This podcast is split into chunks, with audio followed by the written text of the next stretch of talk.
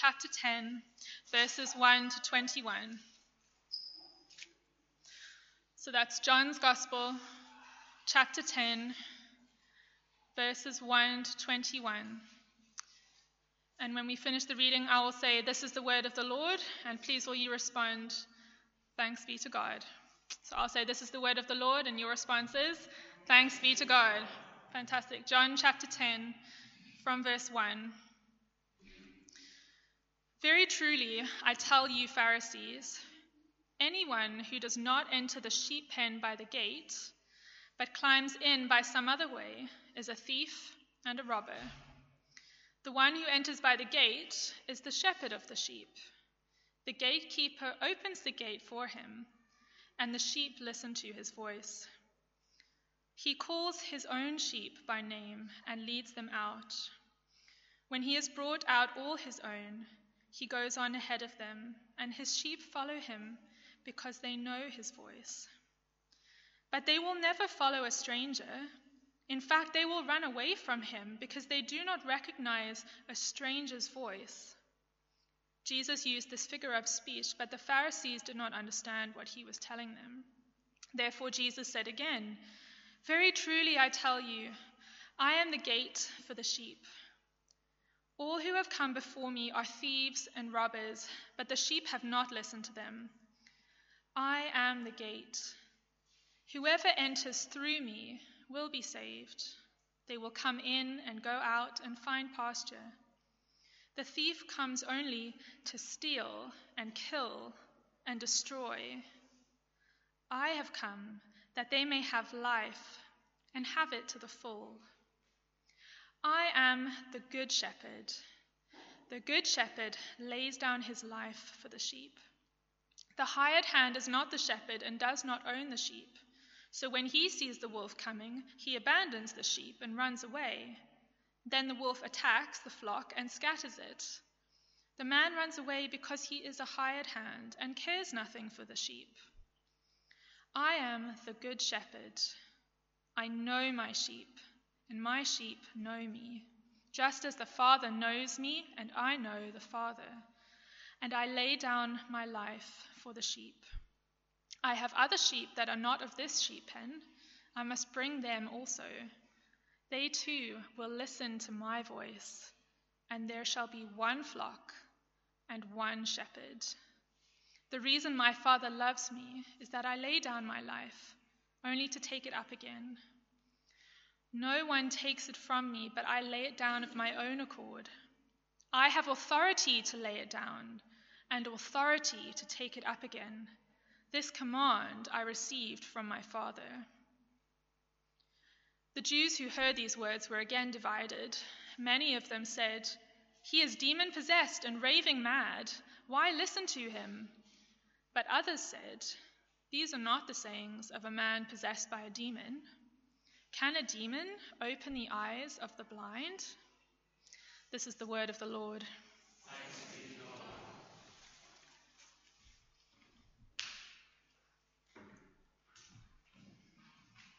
Well, morning, everybody.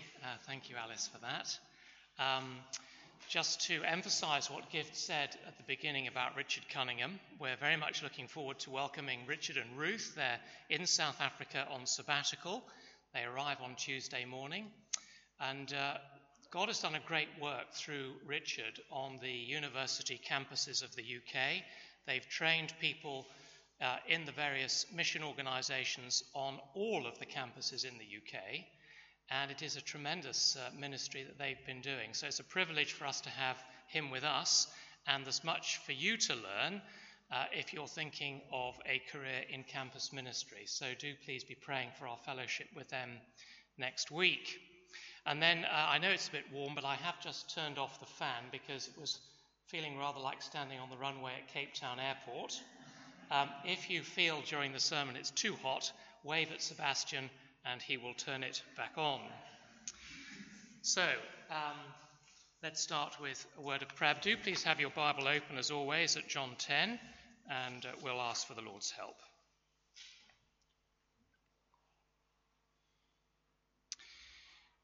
Well, Heavenly Father, we do thank you for bringing us together this morning. We thank you especially for those who are new to us today. We pray that they would feel at home among us. And Lord, at the beginning of a new year, we have all kinds of different pressures and challenges that we're dealing with, and we need a touch from heaven. So we pray that this morning you would speak to each one of us at his or her point of need, and we ask it for Christ our Saviour's sake. Amen. Well, for the last 3 weeks, we've been trying to understand what Jesus meant when he said, "I am the light of the world." And this morning, we find another of these tremendous but rather puzzling statements that Jesus made about himself, because in our passage, he says, "I am the good shepherd." He says it twice, once in verse 11, and then again in verse 14. So it must be important. Jesus wouldn't repeat it otherwise. But again, we need to ask, well, what actually does Jesus mean? Now, I think the problem that most of us have at this point is that these words are simply too familiar. I don't know about you, but I certainly grew up with pictures of Jesus in books or on the wall at school, showing a young man with flowing blonde hair, invariably carrying a newborn lamb in his arms. And of course, pictures like that have left many people with the impression that Jesus is just a thoroughly nice person, but not much more. He's terrific with animals and children, but he's not necessarily the first person I would go to for help. He's simply too nice. The Bible, of course, offers absolutely no support for that way of thinking. So let me direct your attention to two pieces of evidence which expose that idea of Jesus as a complete myth. First, 3 times in the passage, Jesus describes the religious leaders of the day as thieves and robbers. He says it in verse 1, he says it again in verse 8, and he says it again in verse 10. Now that is deliberately provocative language. You try using that language with the authorities at your next General Synod and see what happens. We can hardly say, can we, that Jesus is being nice? And by the end of the passage, the authorities, I think, are quite understandably upset. And you can see that by what they say in verse 19. He's demon-possessed, raving mad. Why listen to him? Secondly, in the wider context of the Bible, to be a shepherd is to be a leader. The best example of that in the Old Testament, of course, is King David, who was known as the shepherd king. Now, don't get confused. That wasn't because he started out looking after his father's sheep and somehow the reputation stuck with him for the rest of his life. No, it was because in the Old Testament, a shepherd was a leader or he was a ruler. So when God called David to be king, he said this, "You will shepherd my people Israel, and you will become their ruler." 2 Samuel 5:2. Also, in various other places, God tells Israel's religious leaders to shepherd the people of God. They were usually pretty hopeless at it. Nevertheless, shepherding was a way of talking about their responsibility to lead God's people. So pulling all of that together, in our passage this morning, Jesus is building on the experience of the man born blind in chapter 9 in order to give us a striking contrast between Jesus' style of leadership and the leadership of the Jewish authorities. And you remember that last week we saw that whilst they insulted this man and threw him out of the fellowship, Jesus gave him a totally new life. So when Jesus says, "I'm the good shepherd," The question that you and I need to ask is not how nice is Jesus, no. The question we really need to ask is, what kind of leader is he? And in the passage, Jesus gives us 4 answers. Number 1, what kind of leader is he? Well, Jesus knows his people. And we're looking here at verses 1 to 6. Now, in Jesus' day, sheep were left for the night in a communal sheep pen. So within one single enclosure, there were probably several flocks and one watchman. And then in the morning, each shepherd would take it in turns to stand in front of the gate and to call out his own sheep by name. Now, of course, obviously we have a problem at that point, because if you live on a massive sheep station somewhere up in the Karoo with thousands of sheep, you obviously can't do that. But in Jesus' time, the flocks were much smaller. And even today in parts of the Middle East, there are shepherds, can you believe it, who know their sheep by name. So Jesus was taking a practice that was familiar to his audience as a way of talking about his relationship with the true people of God. So what is that relationship? How does it work? Well, look at verse 3. The sheep listen to his voice. In other words, the sheep listen to Jesus' voice. He calls his own sheep by name and leads them out. When he's brought out all his own, he goes on ahead of them, and his sheep follow him because they know his voice. So Jesus here is telling us that he knows his people personally. He calls them by name, and when he does, they respond.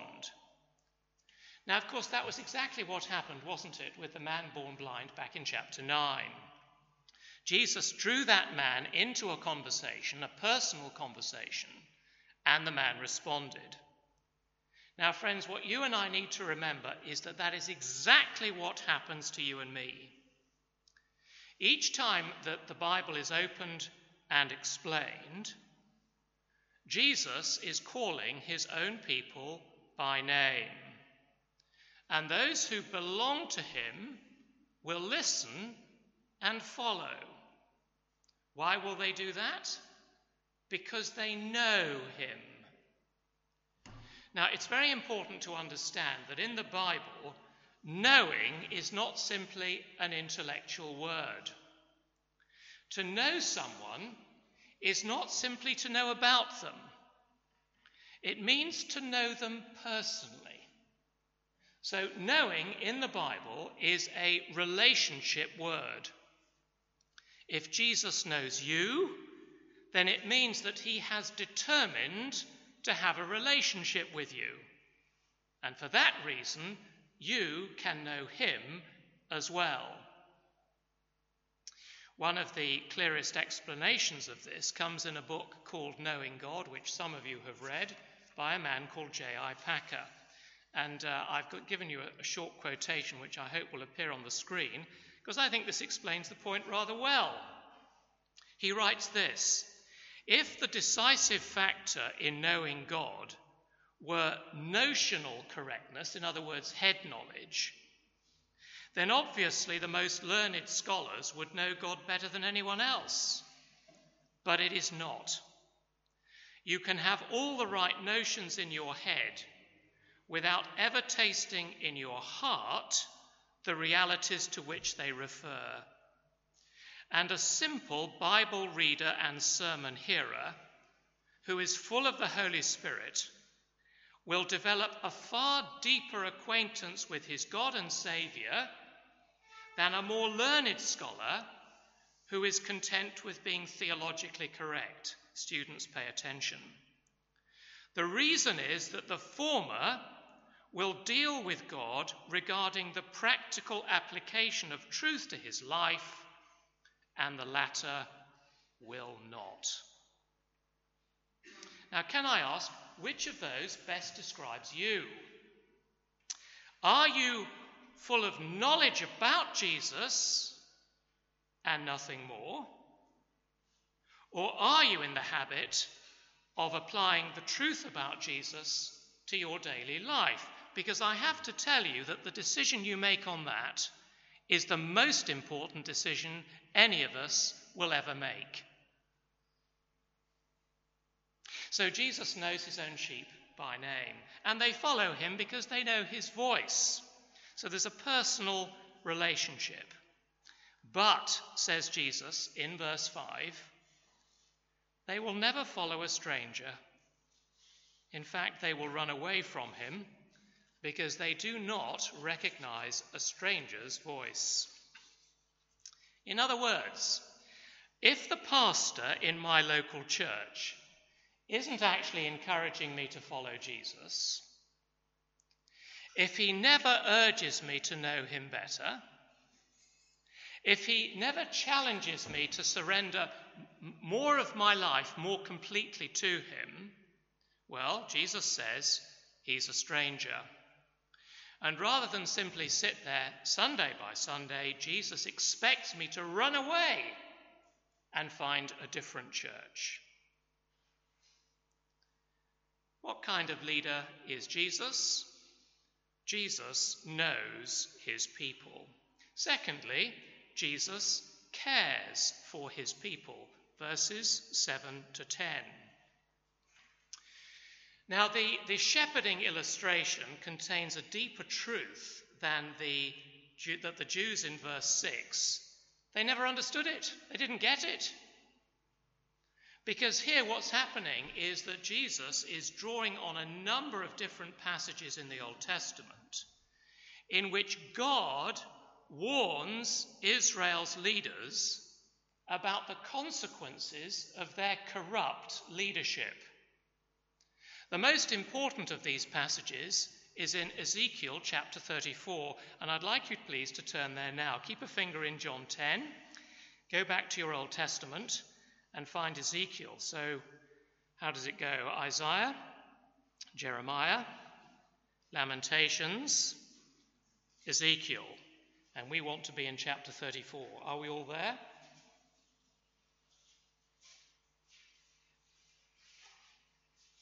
Now, this is a famous passage. Some of you will have read it before. There are two things we need to notice in it.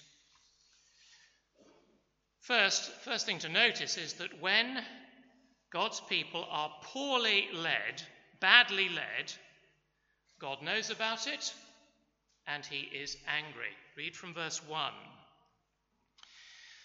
The word of the Lord came to me, says Ezekiel, Son of man, prophesy against the shepherds of Israel. Prophesy and say to them, this is what the sovereign Lord says. Woe to the shepherds of Israel, who only take care of themselves. Should not shepherds take care of the flock? You eat the curds, clothe yourselves with the wool, and slaughter the choice animals, but you do not take care of the flock. You have not strengthened the weak, or healed the sick, or bound up the injured. You have not brought back the strays, or searched for the lost. You have ruled them harshly and brutally. So they were scattered because there was no shepherd. And when they were scattered, they became food for all the wild animals. So pause on that, stay there. God knows when his people are being badly led and when the leadership is corrupt, and God is cross about that. Now, second, notice what God plans to do about this dreadful state of affairs. Verse 11, listen out here for the repetition of the word I. Verse 11, for this is what the sovereign Lord says, I myself will search for my sheep and look after them. As a shepherd looks after his scattered flock when he is with them, so will I look after my sheep. I will rescue them from all the places where they were scattered on a day of clouds and darkness. I will bring them out from the nations and gather them from the countries, and I will bring them into their own land. I will pasture them on the mountains of Israel, in the ravines, and in all the settlements in the land. I will tend them in a good pasture, and the mountain heights of Israel will be their grazing land. Verse 15, I myself will tend my sheep and have them lie down, declares the sovereign Lord. I will search for the lost and bring back the strays. I will bind up the injured and strengthen the weak, but the sleek and the strong I will destroy. I will shepherd the flock with justice. So, when Jesus says, I am the good shepherd, he's not just saying, I'm a good leader, although he's certainly not saying less than that. No, what he's saying is, I am God. I am the sovereign Lord of Ezekiel 34. And I'm keeping my promise to come in person and to look after my people. Now that means, of course, that Jesus is not like any other leader you or I have ever experienced. But of course we have a problem here, don't we? Because history is full of leaders who've made huge promises and have never delivered. In fact, more often than not, in our experience, the opposite has been true, hasn't it? So in the political sphere in Africa, we might perhaps think of Omar al-Bashir in Sudan. Isn't that right, Jock? Yes, it is. Or Robert Mugabe in Zimbabwe. Or Jacob Zuma right here. These men and others like them all promised the people care and protection when the people were already battling and suffering. And of course, out of sheer desperation, the people followed them for a time. And yet in each case, these men turned out not to be shepherds, but to be thieves and robbers. And of course, inside the church, we've also had our fair share of terrible leaders. So when the leaders of some denominations authorize ordination on the basis of race rather than Christian character, are they protecting the flock? Or when pastors preach a message that encourages the poor to give their very last penny, their last savings, to the church on the promises of riches and happiness, are they protecting the flock? So you see, we've become cautious, haven't we, about which leaders really are good shepherds. So we need to examine their promises very carefully indeed. So what does Jesus promise? Is Jesus any different? Well, Jesus says in chapter 10, verse 10, if you're not back in John, come there now. John 10, verse 10, here is Jesus' promise. I have come that they may have life and have it to the full. Now that's a wonderful promise, isn't it? I mean, who in their right minds wouldn't want that? But again, we need to be careful. I dare say some of you, as I have been to a funeral, and in the speeches afterwards, someone, probably a member of the family, will stand up and say something like this. They'll say, well, you know, Uncle George or Auntie Mary or whoever it was, they lived a full life. And what they mean, of course, is that Uncle George was totally selfish. In his younger days, he spent all his nights partying. And in business, although his ethics were completely dodgy, he nearly always got away with it. And in retirement, he'd stashed away enough money to indulge all of his appetites to the full. That's often what people mean when they say that someone lived a full life. And of course, it would be completely absurd, wouldn't it, to suggest that Jesus is saying something like that. And yet, to look at many professing Christians today, it would seem to me that that is precisely what they do think. They think to themselves, well, I'm saved, and now I can live as I please because God's got to protect me. After all, that's his job. What nonsense. Because what Jesus means here is clarified by what he's just said in verse 9. In verse 9, Jesus says, "Whoever enters through me will be saved. He will come in and go out and find pasture." Now, that little phrase, to come in and go out, is a rather odd phrase, and it's a figure of speech in the original language, which means something like to have a clear conscience or to be at peace with God. That's what it means. So what Jesus is actually saying here is that the person who comes to Almighty God through him, through Jesus, will be at peace with God and will have peace in their hearts. They'll no longer be weighed down by the burden of guilt and sin in their lives. And Jesus says, if we'll only give that burden, the burden of sin and guilt, to him and ask him to take it away, well, then we really can begin to enjoy life to the full. Now that, I think, is a tremendous promise. The question is, of course, how do we know that Jesus is good for it? How can we be sure Jesus will actually deliver? Well, that brings us, doesn't it, to the third thing that Jesus says about the kind of leader that he is, which is that Jesus dies for his people, verses 11 to 18. So in verse 11, Jesus makes an astonishing statement, doesn't he? "I am the good shepherd. The good shepherd lays down his life for the sheep." Now that totally blows away, doesn't it, all the categories we have in our mind about leadership.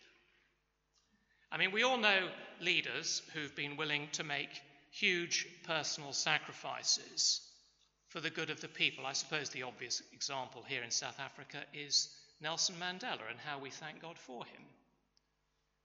We might also know leaders who've been willing to take significant personal risks for the good of the people. And maybe Mother Teresa of Calcutta would be a good example of that kind of leader. But you see, Jesus not only risked everything, he gave everything. He gave his life, and he gave it willingly. That's what he says, doesn't he, in verse 18? "No one takes my life from me, but I lay it down of my own accord."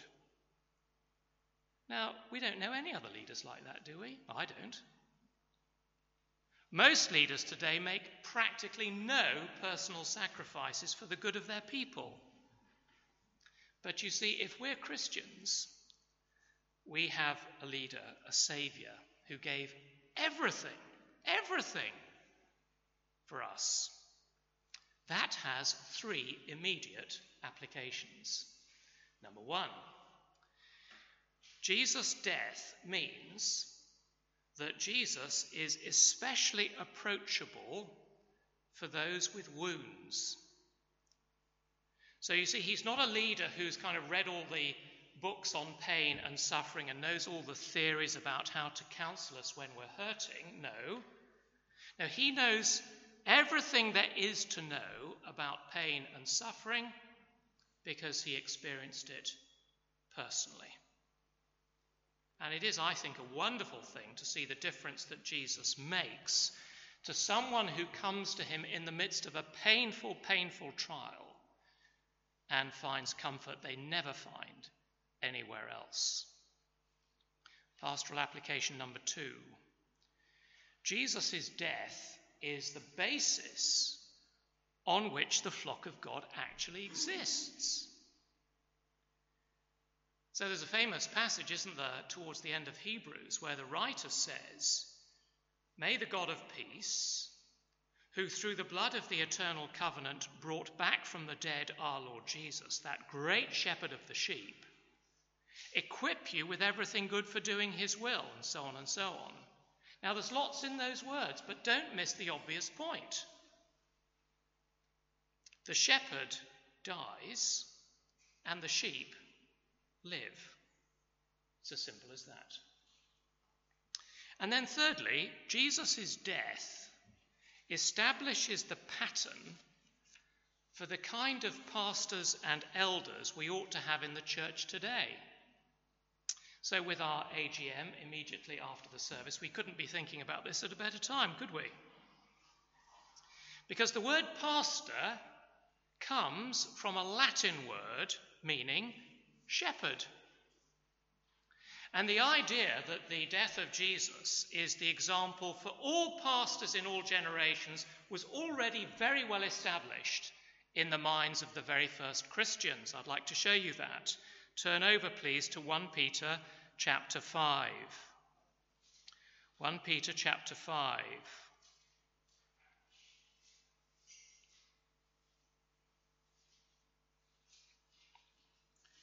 Now, what's happening here is that the Apostle Peter is writing to the elders of the church. Let's listen to what he has to say. 1 Peter 5, verse 1.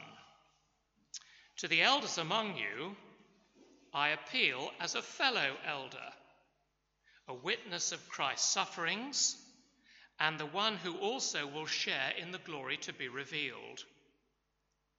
Be shepherds of God's flock that is under your care, serving as overseers, not because you must, but because you're willing, as God wants you to be.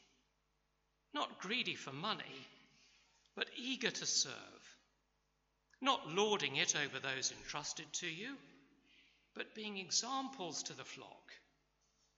And when the chief shepherd appears, you will receive the crown of glory that will never fade away." So, the pastor and the elders are called to be examples of the willing self-sacrifice of Jesus. He is that kind of leader. And fourthly and lastly, what kind of leader is Jesus? Well, Jesus transforms his people. Verses 19 to 21. Now, until this point in the passage, Jesus has been doing all the talking.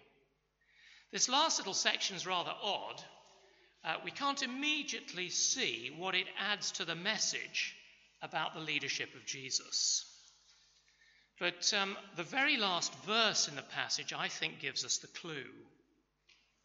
Because in verse 21, John is giving us the reaction of the authorities, the religious authorities, to what Jesus has been saying. "Others said, 'These are not the sayings of a man possessed by a demon. Can a demon open the eyes of the blind?'" Now, you've got to think a bit here. Do you remember I said at the beginning that this entire section is connected in some way to the miracle we've been looking at for the last 3 weeks in chapter 9. What's the connection? Well, surely John is inviting us to notice the difference between true and false shepherding. So in chapter 9, Jesus heals the man born blind and gives him a totally fresh start in life.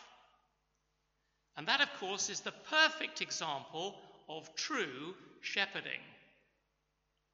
On the other hand, instead of shepherding the flock, the religious authorities are picking holes in Jesus. They're trying to undermine his ministry. Now, that is a stunning contrast, isn't it? While the ministry of the Pharisees is harsh, it's dehumanizing, Jesus actually transforms people.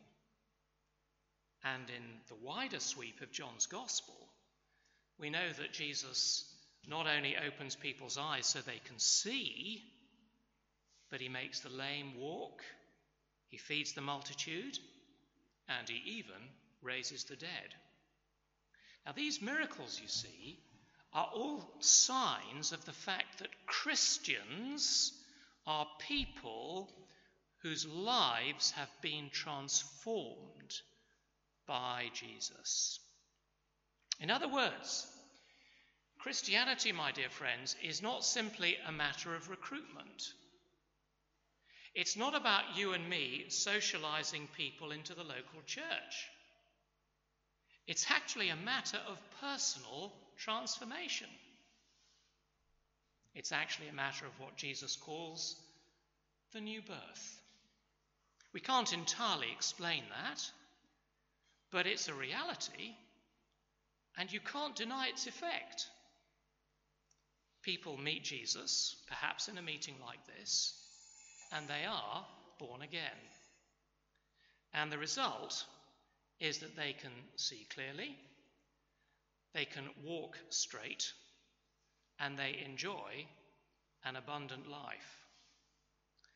And friends, therefore, this morning, the challenge that this passage is leaving before you is, can you afford to ignore a leader like this?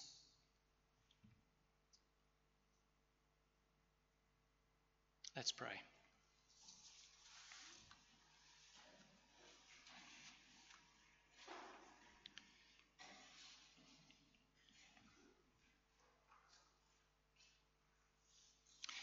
Lord Jesus, thank you that you are the Good Shepherd. Happy indeed are those who can say this morning, "The Lord is my shepherd, I shall not want. He makes me lie down in green pastures. He leads me beside quiet waters. He restores my soul. He guides me in paths of righteousness for his name's sake. And even though I walk through the valley of the shadow of death, I will fear no evil. For you are with me, your rod and your staff, they comfort me." Yes, thank you, Jesus, that you are the Good Shepherd. Amen.